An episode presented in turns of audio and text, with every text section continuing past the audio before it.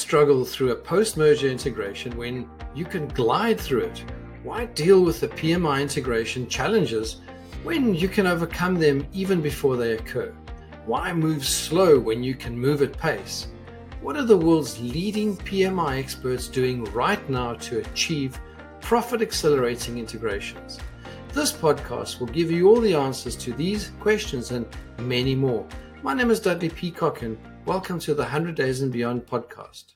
Okay, welcome everyone to another episode of uh, 100 Days and Beyond, and also the Fractional CMO Marketing Leadership um, uh, podcast. I think today it's really, um, I think, fascinating in terms of the, the topic we're going to cover, and and I I'd much rather let Larry do the uh, do the introduction, but um, Larry's really got some fascinating background experience in terms of marketing agencies, digital marketing, etc. But also busy with uh, a number of other things. And and the first time I actually met uh, Larry, he was in in the middle of um, the bush, which was fascinating. Welcome, Larry. Welcome to the podcast.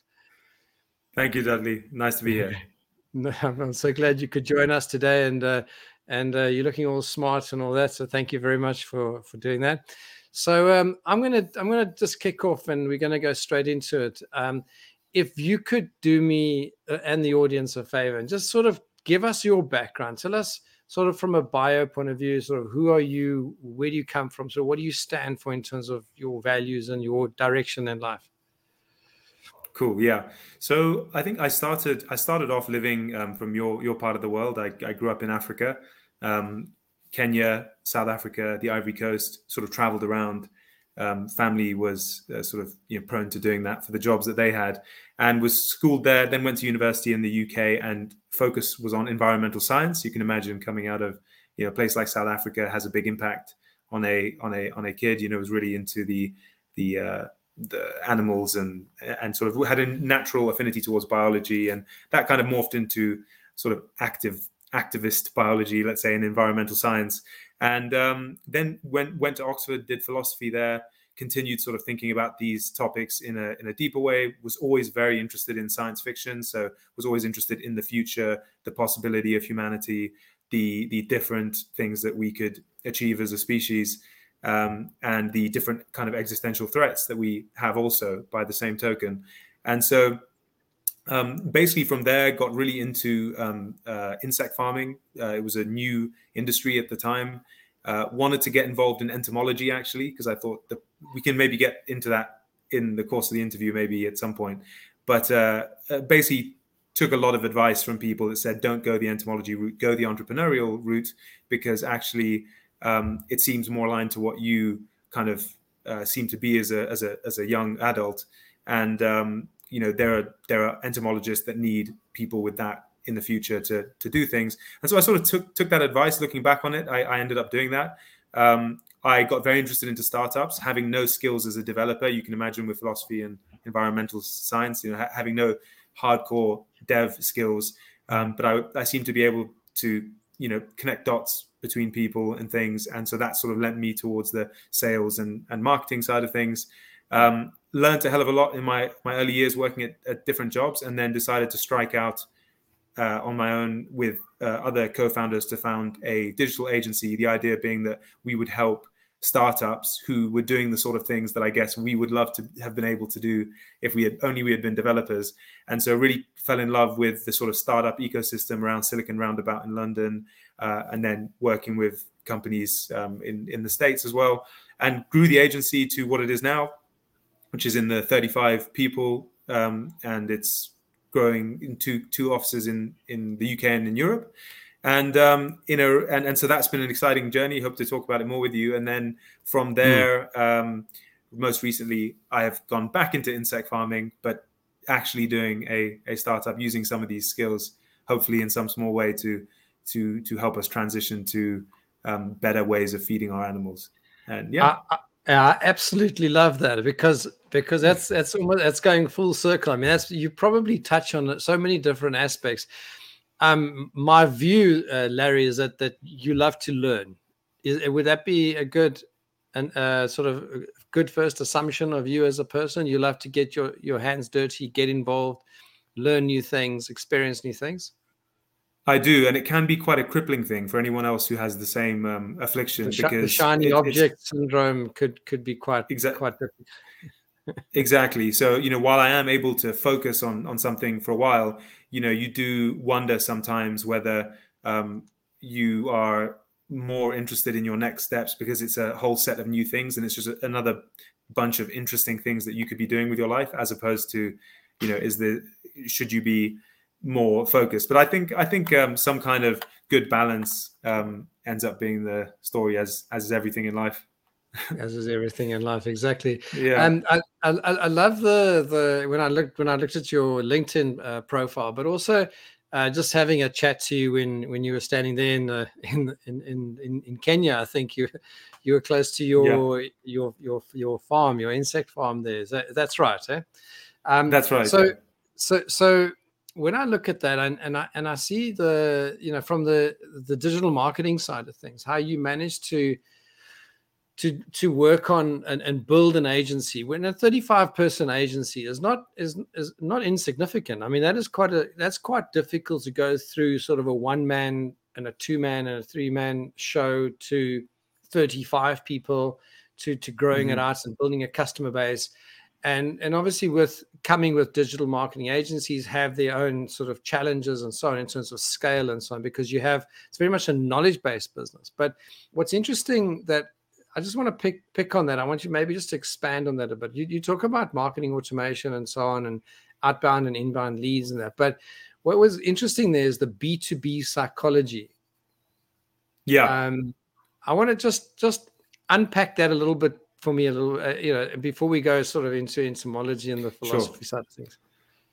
Sure. And um, so, yeah, I think B two B psychology, or in general, um, I guess um, psychology and marketing is somewhat of a of a of a dark art, or it's somewhat of a a kind of dirty secret in the se- in the sense that it it sort of relies on you understanding the consumerist tendencies of the population, whether those are like ingrained or have been, I don't know, culturally or whatever programmed into people and just knowing what buttons to push. So when it comes to B2B psychology versus B2C, um, a lot of people talk about things like you know how a checkout area should look, um, how um, uh, an e-commerce audience is going to behave on a page if you change X, Y, or Z. And there's a lot of data on that. And usually because the traffic to these sites is so large that you can change micro bits of copy and get different results. And so psychology, you know, even in, in colors and, and things like that, like having a green button versus a red button, there's all these sort of psychology has been looked at from, from the consumer uh, point of view, from the e-com and even the, the sort of SaaS point of view.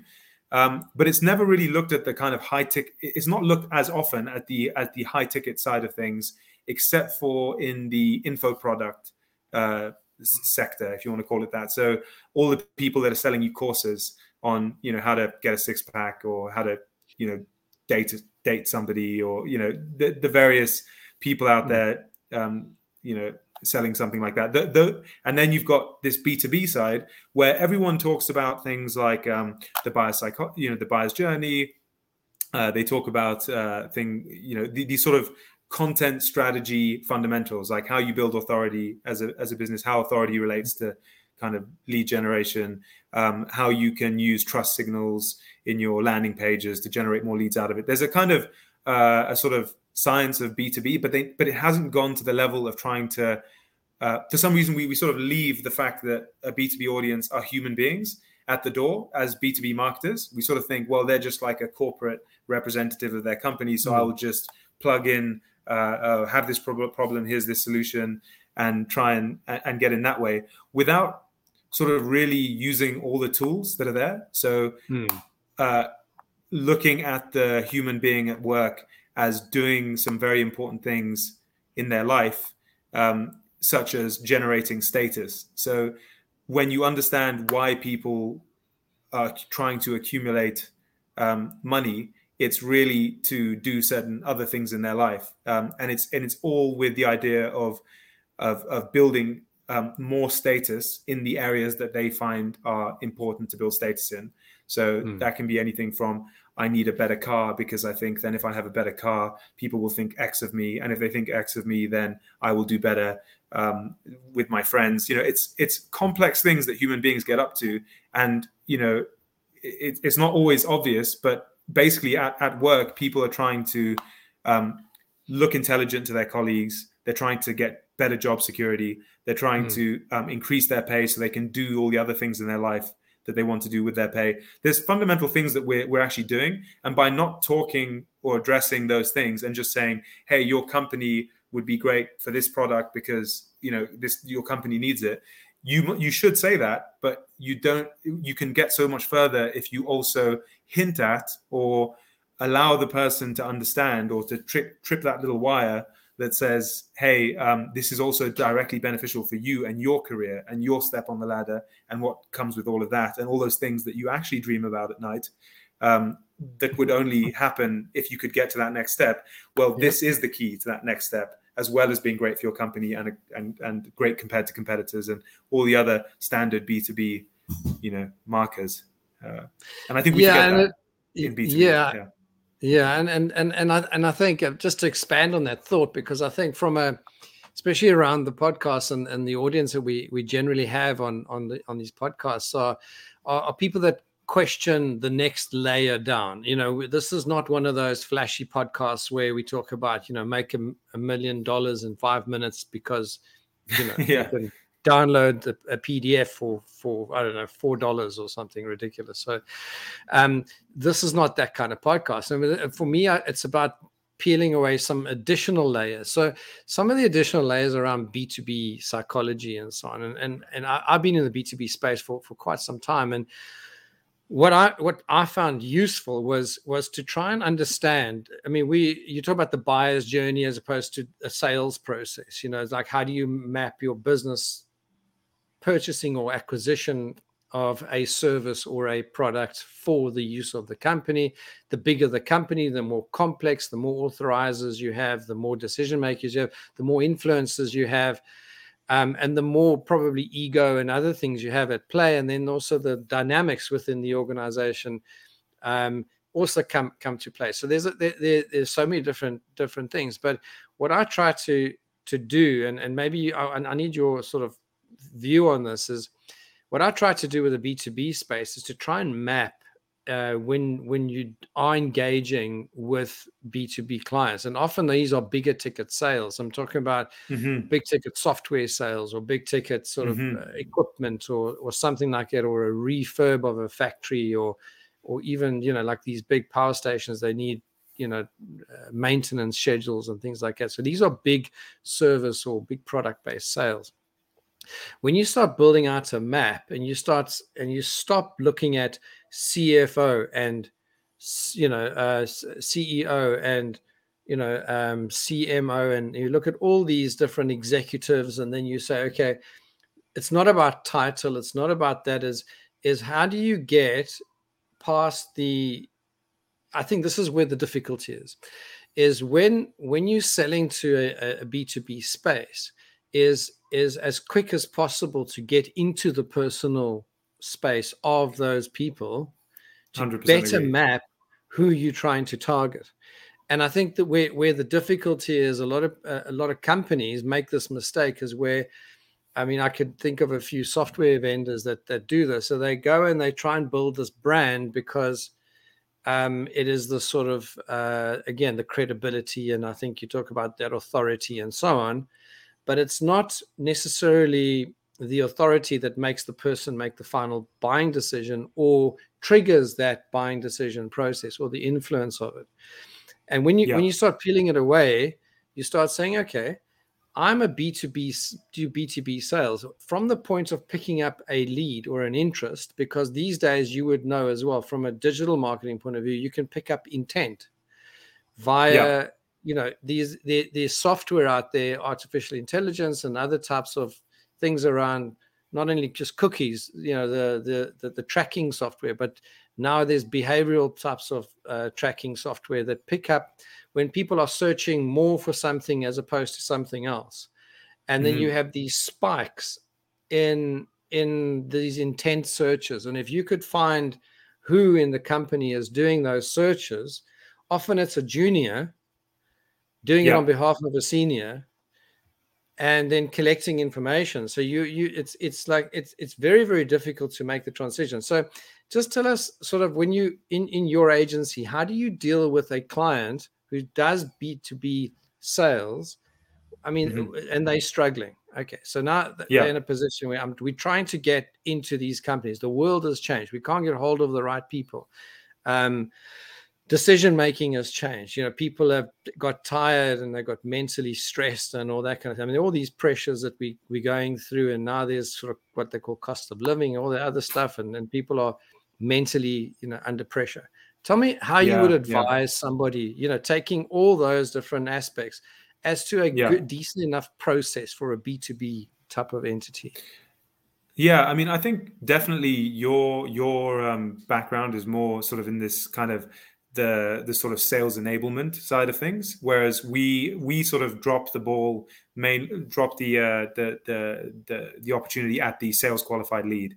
So we don't necessarily um, distinguish or are able to um, you know build a lot of that in. So for instance the kind of companies we work with are let's say um, you know SMEs that are maybe 100 people plus that are, like you say, selling some, some innovative software like tech startups.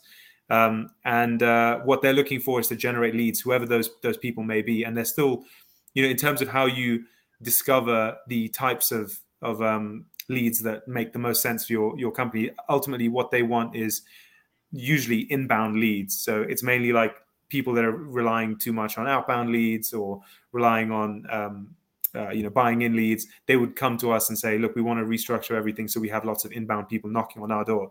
But yes you're quite right that initially you may be uh, the, the, you know you may have a, a, subset or even a large part of your leads are the junior down the, ro- the road who's not really at the point at which they are um, uh, ready to convert. I mean they might just be doing research. And so i think there's ways you can build into your forms. And like you say there's tools you can hmm. use to sort of try and piece together who that person is and then serve them with additional content that's mainly maybe more about like empowering them to get you know the opportunity across to their superiors and all the information they need to to to, to progress it. But i mean this we don't do the sort of abm work the real like um uh you know key accounts really looking at okay i want these 100 companies i want to get in where the sort of thing you're mm. saying i totally uh, you know would defer to you i think you've spent a lot more time looking at how you uh, approach a plan of attack to like a set a set audience of really large companies they're they're, they're it's a different completely different kettle of fish i totally agree yeah yeah and and i think i think that's that's that's very useful information because you have the MQLs, as they call it, marketing qualified leads. Yeah. There's SQLs, which are the sales qualified leads. And a lot of people yeah. don't always understand the difference between where does marketing, especially B2B and B2B psychology, where does marketing yeah. start and end, and where does sales yeah. sort of take over? And I think you've, you've done de- exactly that now, and I and I'm and I'm, I'm enjoying what you're saying there. So carry on. Yeah, yeah. So I think that um, any marketer that's telling you that they need to stop at MQL I think is is is not being quite serious because there there certainly if you're if you're at the point where you're talking about MQLs and SQLs, you're, you're definitely a, a size of company where um, you can build a closed loop analytic analytic um, infrastructure. Like there's no reason why your leads, you know, however they're generated, should not be passing through your CRM. And when the opportunity is created, that the Google Ad ID or the Facebook Ad ID or the whatever IDs mm. are imported into the CRM and the deal value is assigned to it. And then even when they they close, that data is sent back to the ad platforms so that you can actually see how much bottom line you know lifetime value did this keyword or did this campaign generate and so you know marketers just saying well look we're just going to give you mqls and we're just going to optimize for lower mqls those days are so over there's so much more that you can do to make mm-hmm. sure that um, you know you sort your analytics out so you know that every pound that you're spending on your digital campaigns anyway that's the area kind of I, I would but you can do this with trade shows and everything depending on how you collect information at the trade show. But of course you could have the same window into your crm just on whatever portable device you're you're getting people to enter in stuff at the at the mm-hmm. trade show or whatever. There's other ways you can bridge the analog world in here. But once people enter in your crm the the source should be known down to every single you know tracking pixel on every source that they could have come in from, and then assuming they the sales team has got a process they're following in the CRM, then the end you know close value should be reflected, and then in your analytics you should be able to see these channels created this much LTV um, this month, and then you then you can actually know what you should be spending your your marketing budget on.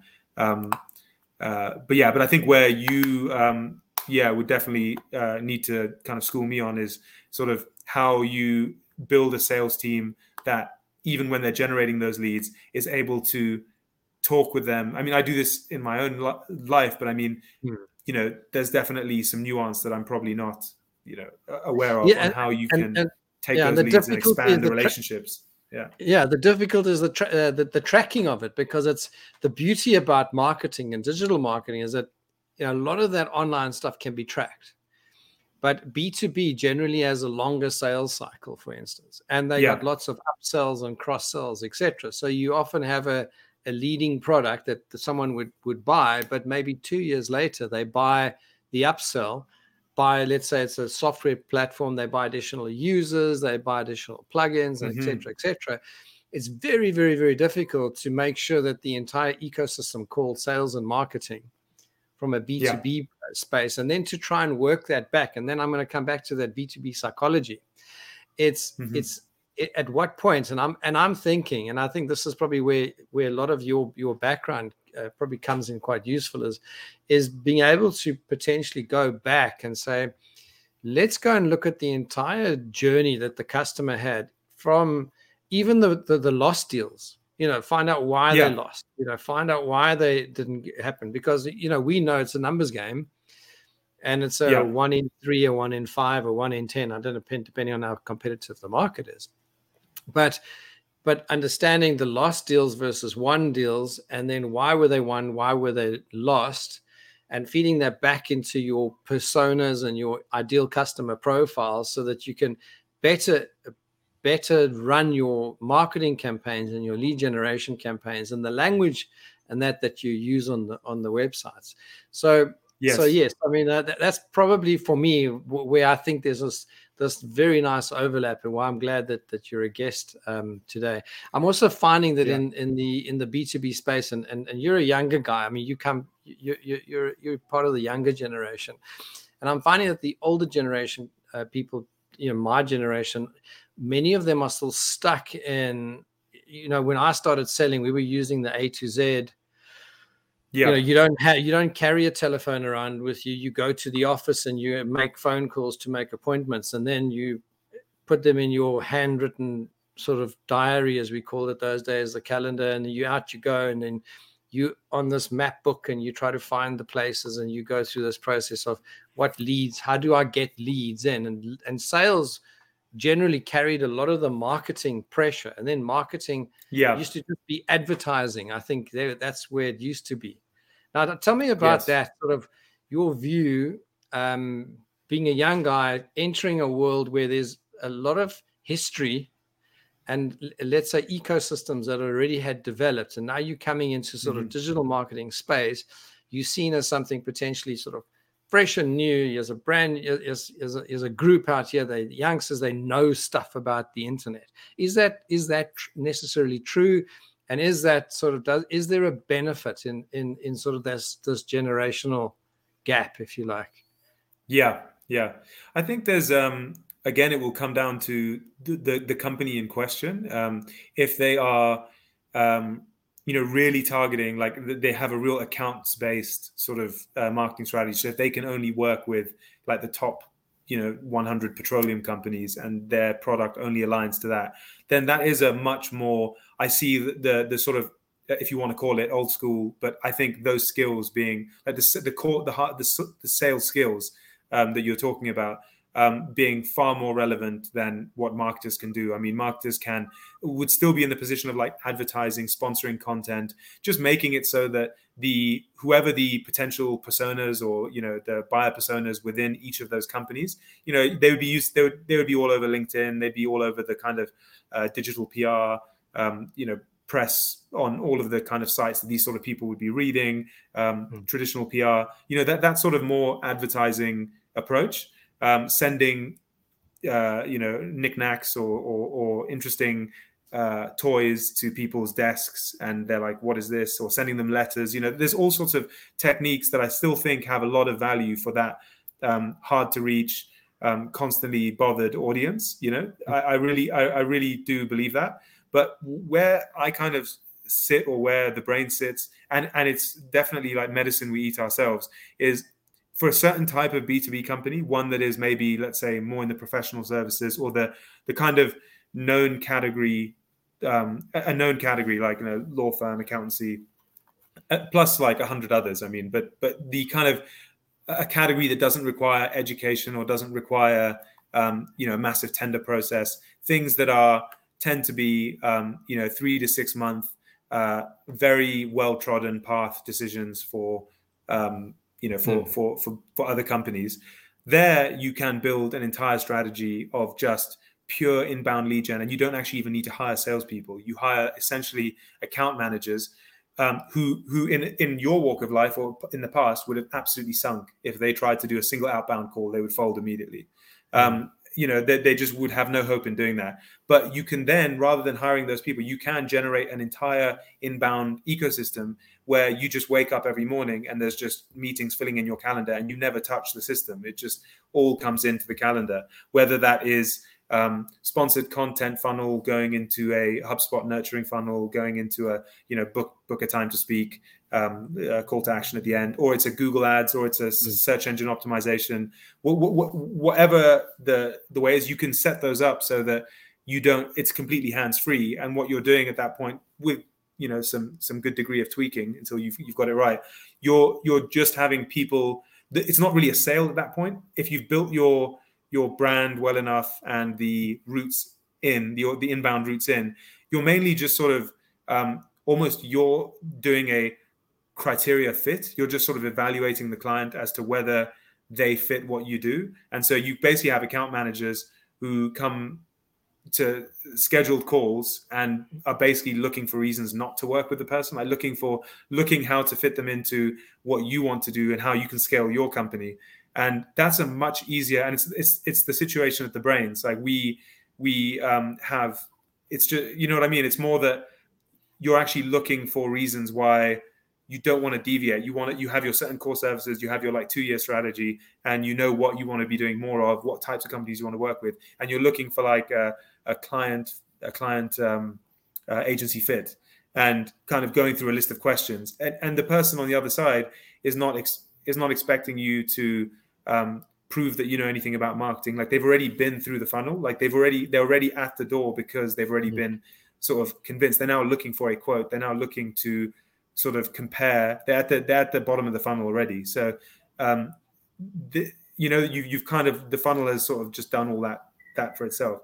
So I think there's two different things there. If we're talking strictly B two B, there's companies that get to do the latter, and then the ones that um, really are going after niche audience. The kind of skills that you're talking about from maybe you know an older generation, far more far more applicable. And I think a lot of people in the younger generation actually can't can't do that anymore. They they they uh, I don't know what it is. They just they just seem maybe a bit too. Um, this is a super generalization, obviously, but I, you know I, I, feel like you know there was there was a bit of a more hard nosed, um, more take it on the chin. You know, every no gets you closer to a yes type of mentality.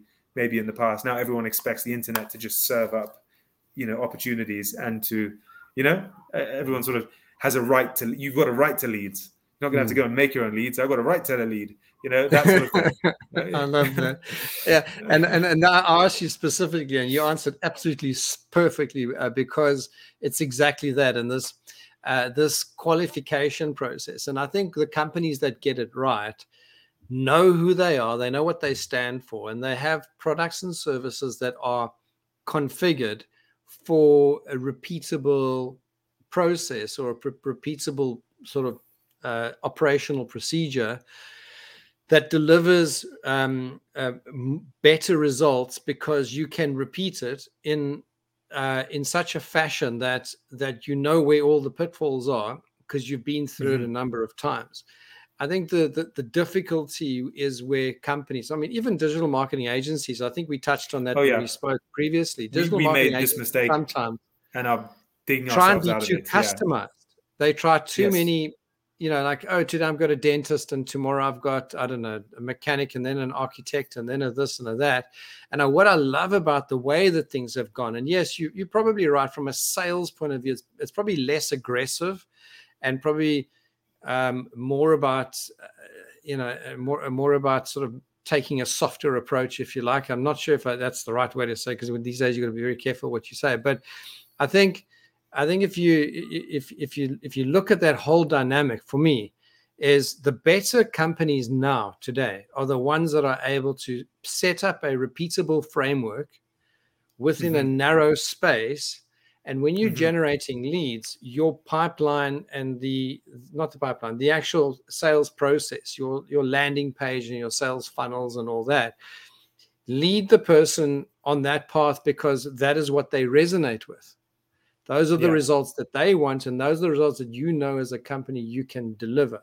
So tell us a bit about yeah. that journey because I, I, found that fascinating when we spoke because you had gone through that learning curve of, I think, trying to be what we call used to call all things to all men to, yeah, to then narrowing that focus. Tell us a bit about that journey. How did you sort of get through that?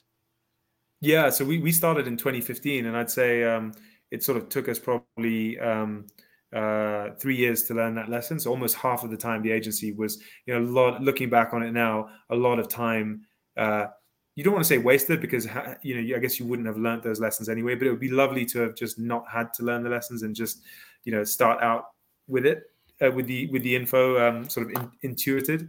But um, yeah, so we, we we started out trying to go full service because it's kind of the tempt the temptation is there when you're a smaller company, which is you know you don't have a reputation yet. So you're sitting there thinking somebody is to I have a lead, whatever that lead wants. You're not thinking about it in terms of does this fit who I am. You're thinking about it as in I'm desperate for business because I've hired a bunch of people and I probably shouldn't because I'm a new company found you know owner and I thought the good times would always last and now um, I'm faced with you know having to let people go unless I can get work in. Can I sort of jam some square pegs into round holes? And that is, I think, it, that's a real thing that happens. I mean, uh, it, it would be great if everyone could, you know, have the benefit of like I don't know, I guess actually working in the industry before. Like, I, so I, I'd never worked in the marketing uh, industry, well, not not very long before I started. But you know, I think a much more sensible route to starting an agency would have been do five years in an agency, see all these problems, uh, uh, listen to uh, you know uh, the this this program, listen to, to Dudley Peacock actually talk to you about these frameworks, and then go out and build, like just execute. You'd probably be just as we'd probably be just as far along. So we've almost had sort of client sponsored education for three years, which would have been you know probably better for all parties involved if we just turned up now with the information we had.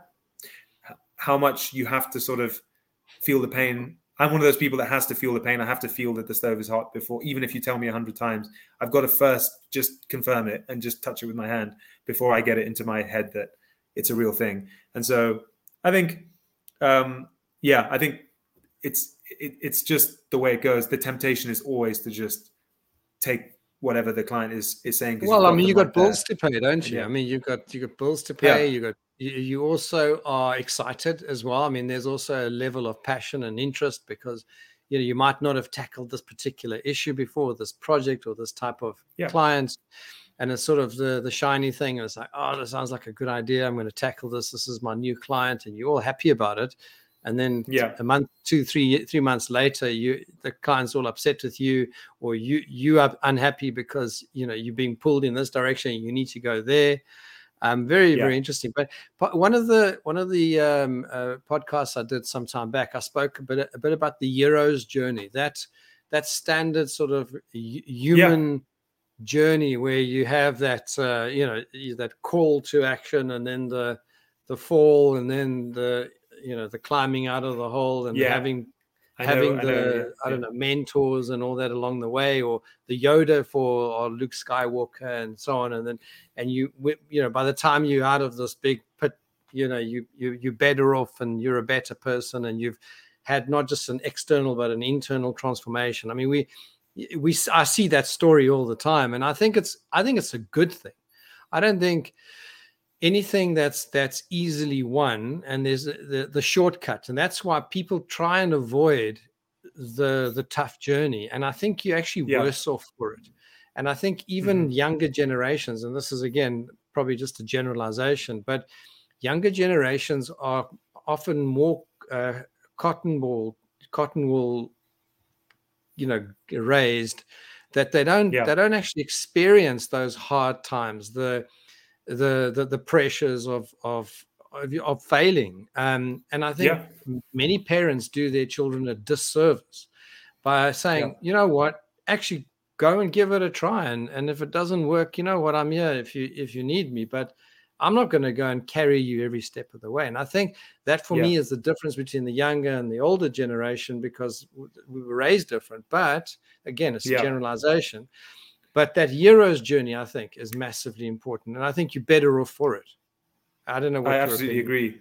I absolutely agree, and I completely see what you're saying um, with the the uh, the kind of younger generations of which I'm a part. I mean, I don't know what it was about um, maybe my my folks, but um, they were you know I was up to a lot of things that I shouldn't have been as a as a child, and they didn't seem to really care. I think, um, uh, but but I think it's this sort of like precious child syndrome where because birth rates have been declining, you know, all across Europe, and this is quite a tangent, but you know, but um, you know it's that people are having less kids per family and so the less of a thing that you have the more precious you are about like oh well we can't nothing can bad can happen to this because like it's so expensive to have a child now and it's you know with real wages have not increased you know um, in line with inflation you know they, they sort of uh, what's called paired off in like the 80s or whenever whenever it was and so people have been getting kind of gradually less resources to even have kids and then the kids they have they're like super precious about and um plus a whole bunch of other can things I, that the I, culture is throwing up. Can yeah. I challenge you a bit because you studied this stuff, and I and I think it's yeah. not ta-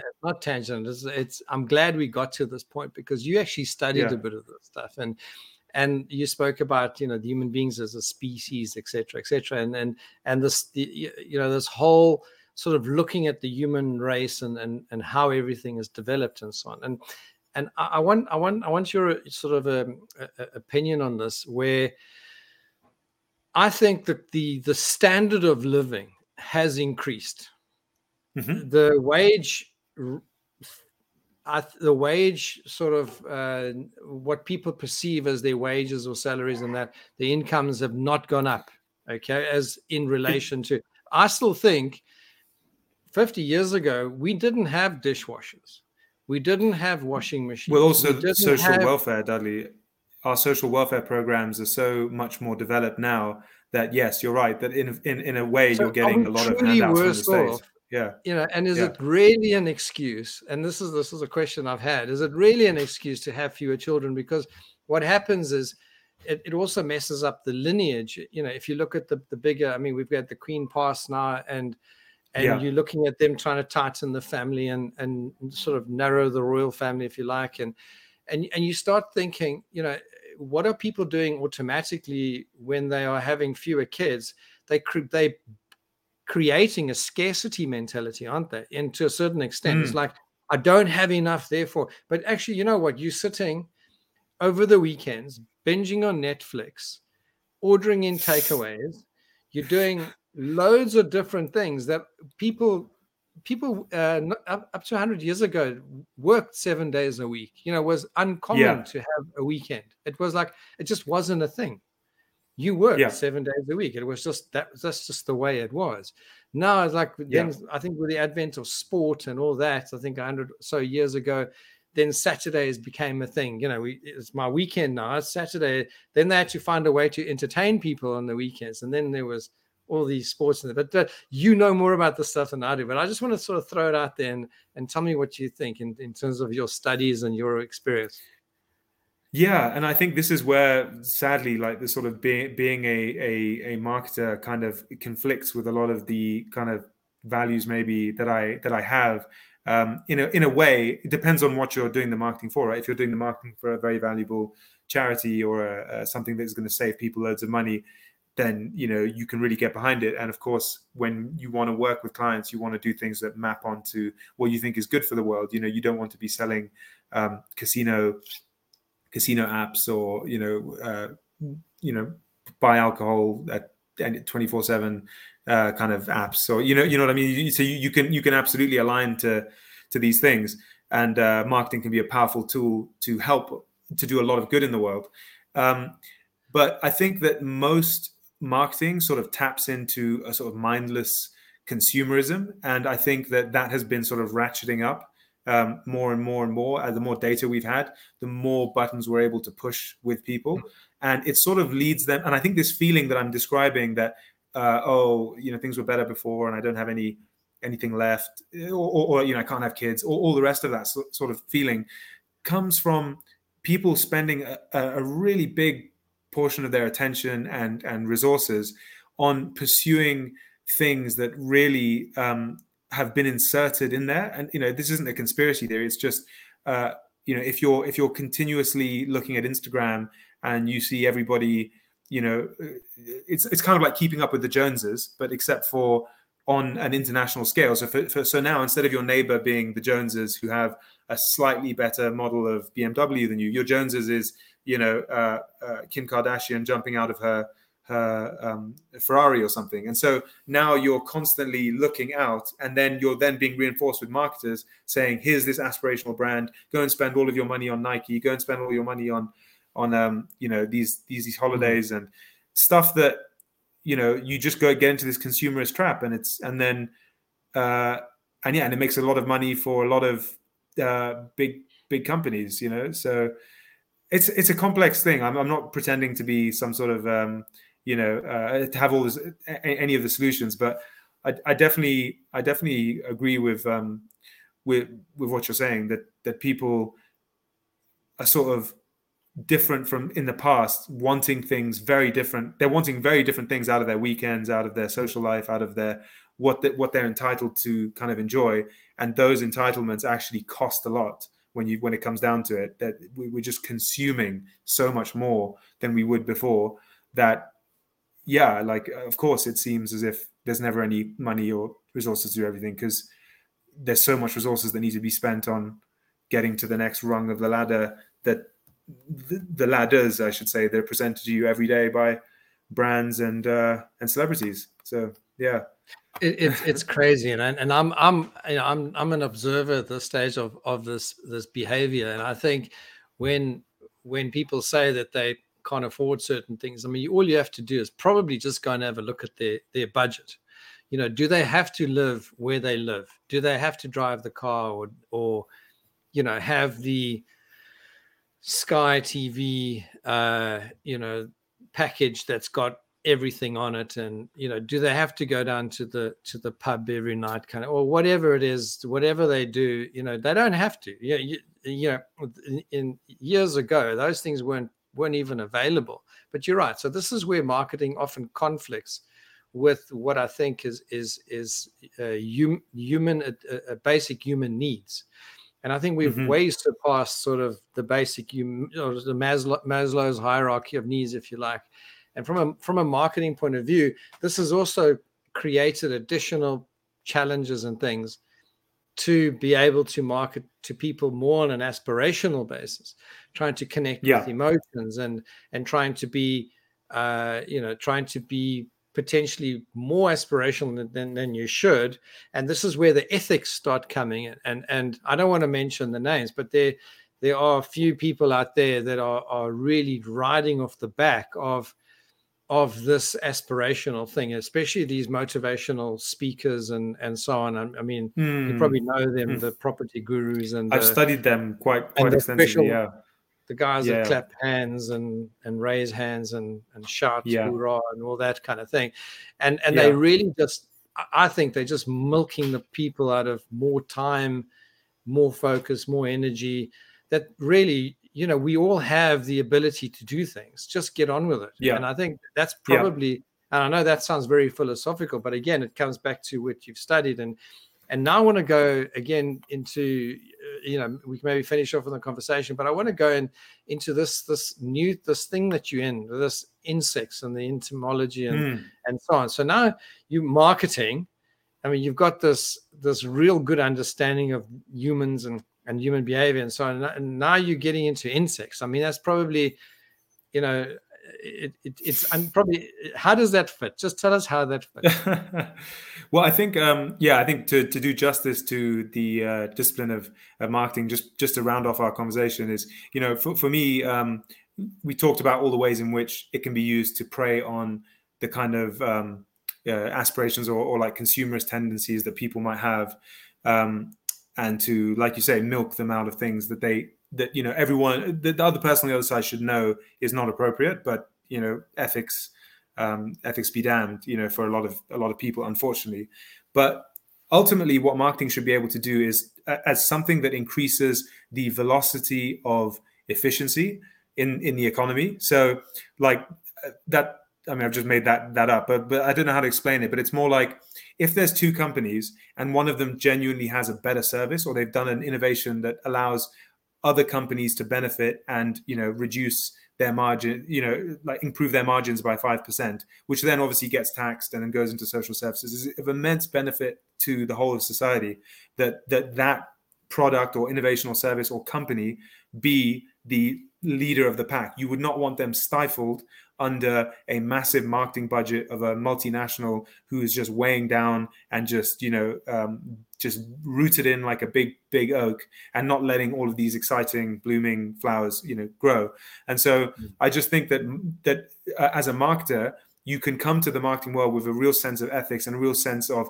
wanting to do something for society wanting companies that genuinely should be um, delivering their service and you should and you you can help people with a smaller budget um, using creativity, using um, all those skills to pinpoint and, and and get a beachhead in and you know push out mm. for the benefit of society at large. And i think that's that's the thing that drew me to marketing. That what you know i was really into what startups were doing. Like so those so i was really involved i was involved with a, a bunch of startups before um, i started the agency many of which failed um, not not me personally but i joined as like the first employee or, or whatever for different like delivery startups and uh, green tech startups. It was really fascinating ride, and that's where I discovered I, I really enjoyed the the marketing sales side of things because I tried my hand at everything, and that's what I love the most.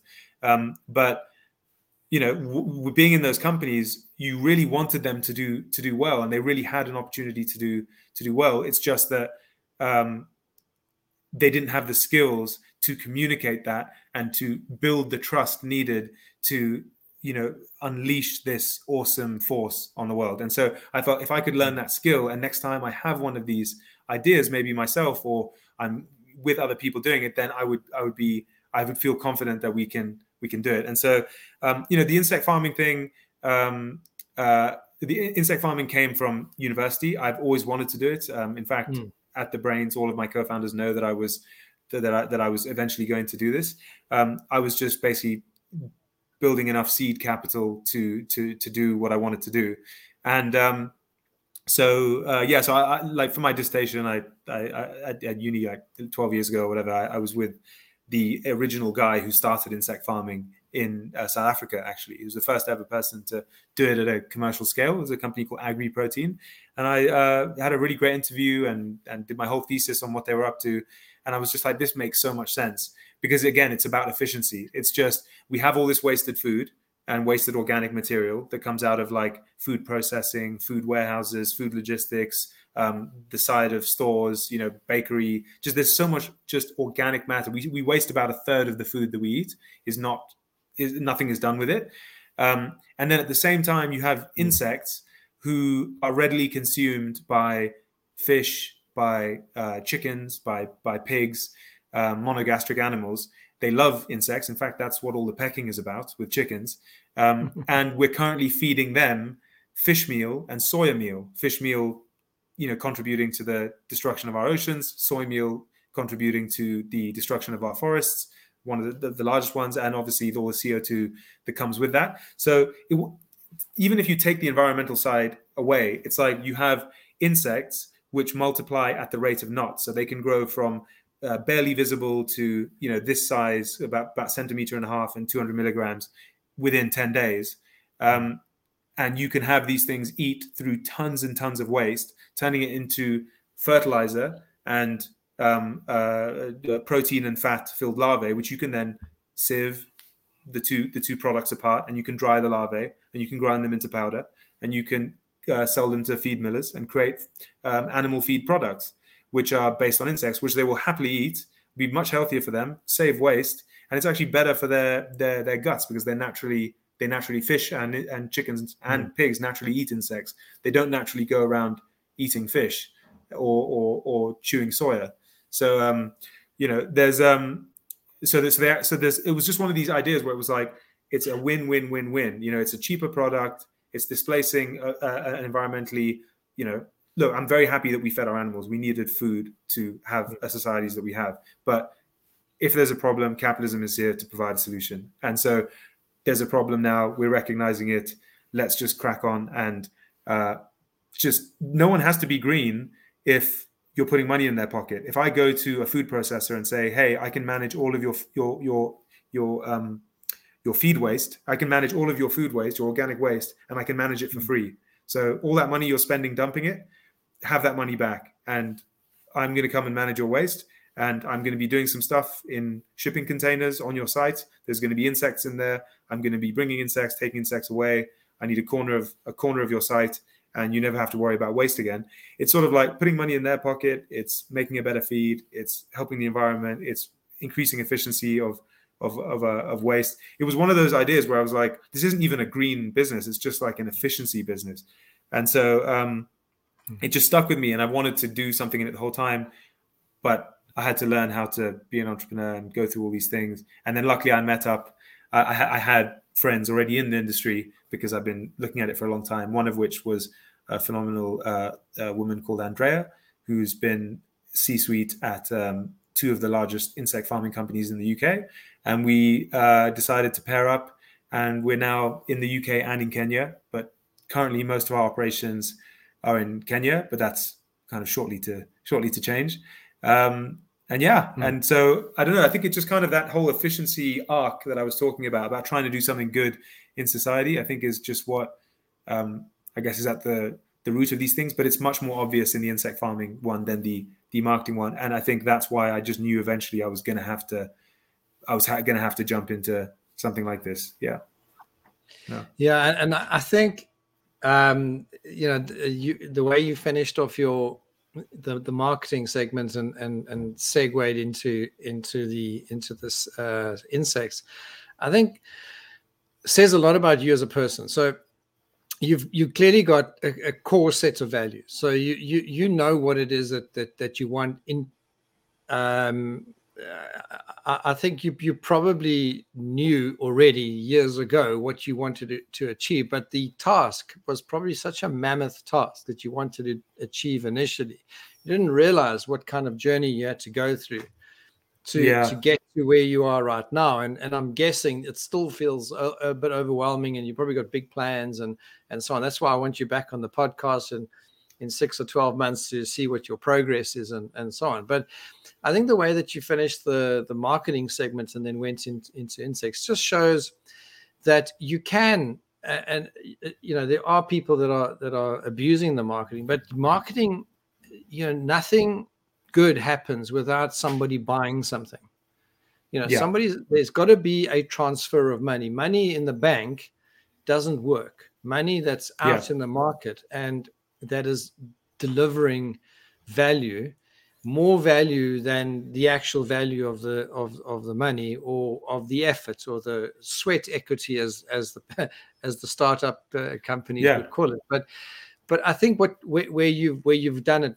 very well larry is, that, is is i think the that understanding that there's a certain value set there's also mm-hmm. the, the, the the importance of focusing and finding a particular course having a broad experience in terms of your entrepreneurial skills grown a company gone through those hard times and understanding that there's systems and processes and procedures that you have to create to create a repeatable process which you're probably doing now automatically anyway in your insect business because you know that without that you can't you can't sort of plug and play and you can't scale. So you understand. it's, it's been so it's been so fast, Dudley. Like this one, this this company within 24 months, it's 15 people, and we've raised I think by the end of this month it'll be like 1.1 million in in like you know 22 months.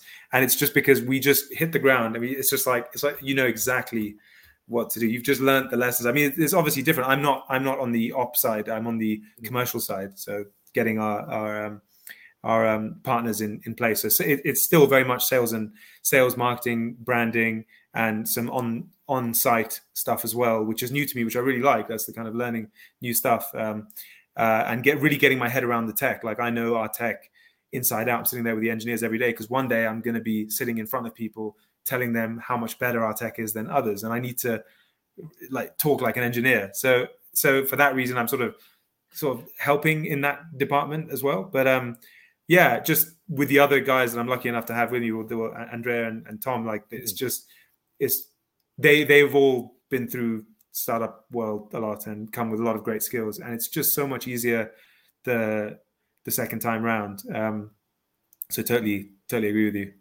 Yeah. Yeah, no, well done for that. And and that's why I wanted you on the on the show because I think it it just brings a completely different view. I mean, we, you know, this show most most of the time we have mergers acquisition guys, we have people that are post merger integration, and we also focus a lot on the marketing side of things as as uh, you know as fractional CMOs and marketing leadership and so on. But I think your story and, and your your background and what you've done is really i think a, a shining example of what entre- entrepreneurship is all about. It's about just putting yourself out there. You find something that you're a bit passionate about you just go for it. I mean you studied something you did something different you built a business but every time you're not just it's not just the the scaling of wealth and that that you haven't spoken about at all about making loads of money and and sort of like you know sailing off into the sunset on a on a I don't know whatever yacht and so on. But you talk about adding value. You talk about all the you get excited about the stuff that you're busy with, and I think that that's the mark of an entrepreneur because I think you never actually stop. You know that's yeah that's to a certain extent why I called my company the Skillful Pursuit because it's it's the constant search or pursuit of skill and of challenging yourself and and just becoming better and better and better. And and th- that's absolutely. really for me a, a yeah, shining absolutely. example of that skillful pursuit of, of absolutely of yeah. yeah. So i, I thought i'd just, share that. I thought, I thought just trying to get someone behind me to not come in. Yeah. Um but yeah, I mean, thanks. Uh, yeah, I mean, like it's it's like I'm taking it one one one day at a time. Um, it's uh, as you do, as you do, you got yeah, to do as, that. as one does. Yeah, as one does. Yeah, exactly. Yeah, so so, but okay. So tell us about so so you're an entrepreneur. We the last few minutes um, of the uh, of the podcast and just tell us just uh, just briefly sort of how do you keep a bit of balance? I mean you can't just be working all the time. You hopefully you got a bit of balance. If there is such a thing if there's not such a thing that's also okay because i in my career very seldom i've ever had a thing called balance but that's that's you know that's another story. But tell us do you have that? And then maybe just sort of finish off with if people want to get hold of you how do they do that? And if they want to engage with sort of more of what you do and so on um, just share a bit of that with us Okay, cool. Yeah. So, um, uh, yeah, I mean, balance wise, um, that's an interesting one. I mean, I, I guess I don't sort of see see um, that that concept um, just just in the sense that like I I'm a I'm a I really enjoy or I, I practice uh, you know mindfulness meditation quite quite a lot. Um, I'd say it's a it's a daily thing. I, I try to do you know 20 to 40 minutes a day. Um, uh, you know, it, it, not so much as a, as a sort of relaxing thing, but a sort of investigation of my own ego and what it's up to. Um, and my sort of the, the you know, I, I, see myself as an incredibly privileged person, not for any kind of category. Um, I just mean I have literally just been privileged by my parents, you know, having been what they've been, being able to send me to these universities without a university loan. And I just think that it is the uh, ethical duty of someone like me who has been given that to do something for other people. And so my I guess my purpose is to make as much um, impact as I can. So as much, and that that includes financially, so that I can I can I can direct that money to effective altruism. So to to altruistic companies or causes that are doing something in the world that are advancing uh, the human species. I know this sounds like kind of cuckoo, maybe, but but that's genuinely how I see the world. And so for me, mm. everything I'm doing, I see as um, built off the back of you know people who are much greater than I was, who have built a society and built everything. And it's and it's my turn to kind of carry the torch. And I've been given every single privilege, and I and, and there's no need for me to be complaining about having such interesting times running companies and jetting around the world. Like there's I don't want to minimize like people can have mental health issues. I've struggled with mental health issues, but it's not that I think that um, you know I I'm struggling in any way or I need to keep a balance. It's like I'm here to perform the the the the duty the way I see it and um, and uh, keep and it just sort of motivates me. Like I don't I don't drink. I don't um, really go out. I, I, sort of more hang out with people. Um, and uh, and I exercise. I try to exercise a lot, um, so that, and that I find that has really good effects on hormones, um, and um, and have a love, wonderful uh, girlfriend, and so we spend a lot of time together. So I think um, I don't know. I I sort of I guess that could be balanced, but um, uh, I'm definitely not going to. Like, I definitely know when I've worked too much, and if you work mm. too much, then you're not going to be effective the next day, and you're going to affect, you know, your your your purpose. So uh, I'm definitely aware of when I've I've had my limits and when it's been counterproductive to my own interests. So I know sometimes I need to just have an earlier day, you know, spend longer in the gym and or you know go for a watch a watch a movie, you know. Yeah. I like this. So, so tell us just how how do people get hold of you, Larry, and and uh, so how do you, you know, uh, how, you know what what are you prepared to talk about if people do get in touch? Um, but tell us, how, how do people get hold of you? Yeah, so um, larry.kotch at Manna Biosystems is my email, and then larry at thebrains.co.uk is the uh, on the marketing side. I'm super happy to talk about anything, anyone who's doing um, or about to do anything um, that they think is going to be great for society as a company or just wants to knock ideas around. I want to know them. I want to talk to them. I want them as a friend. Um, and if they are looking for specific help with marketing, definitely can can sort of set them up with people at the brains. And if anyone's into the insect farming uh, side of things, don't know if that might be the case with your listeners, then um, yeah, happy to chat that too. I, I find it absolutely fascinating. Thank you very much, uh, uh, Larry. Much appreciated. Stay on the line. I just want to say goodbye to the audience, and then I'll, I'll be back. Sure. Thanks for having me, Dudley. Thanks, Larry. Thanks very much. Thanks, Larry, for for joining us today, and thank you, um, everyone, for joining us on, on on another podcast where we did something completely different today. We've we've actually experienced, I think, um, the entrepreneurial journey, that special, um, those special people in the world that I think that that make the difference, that that take on tasks that other people are not willing to, but also having a core set of values. And and uh, and, I, I think from my side, I think the the importance of being authentic and real and being true to yourself and to those people around you, I think are, are critical for success in the long term because it can bring you short term gain but long term pain if you do exactly the unethical stuff that we see out there. But from marketing and, and business development and so on, nothing happens without a sale. If you do it ethically, you do it properly, and you do it with the right kind of principles you do it in a in a, in, in a fashion that's repeatable and so on i i think there's there's a lot of scope for growth and and and for us to be incredibly positive about the future and about where we are right now and i think we're better off than than a lot of our previous generations regardless of what we think we're going through right now um, all the best everybody uh, have a super rest of the week and uh, and, and we'll catch you on the next uh, next next podcast bye bye Hi, everybody. This is Dudley again. And if you need help with a future or existing post merger integration, I want to invite you to arrange a free, no obligation meeting with us. During the meeting, we'll find out exactly what you need, what your challenges are, and we'll explain how our unique PMI slipstream method can help you. Simply call us or visit mergerintegration.co.uk that's mergerintegration.co.uk or come to our website, skillfulpursuit.com.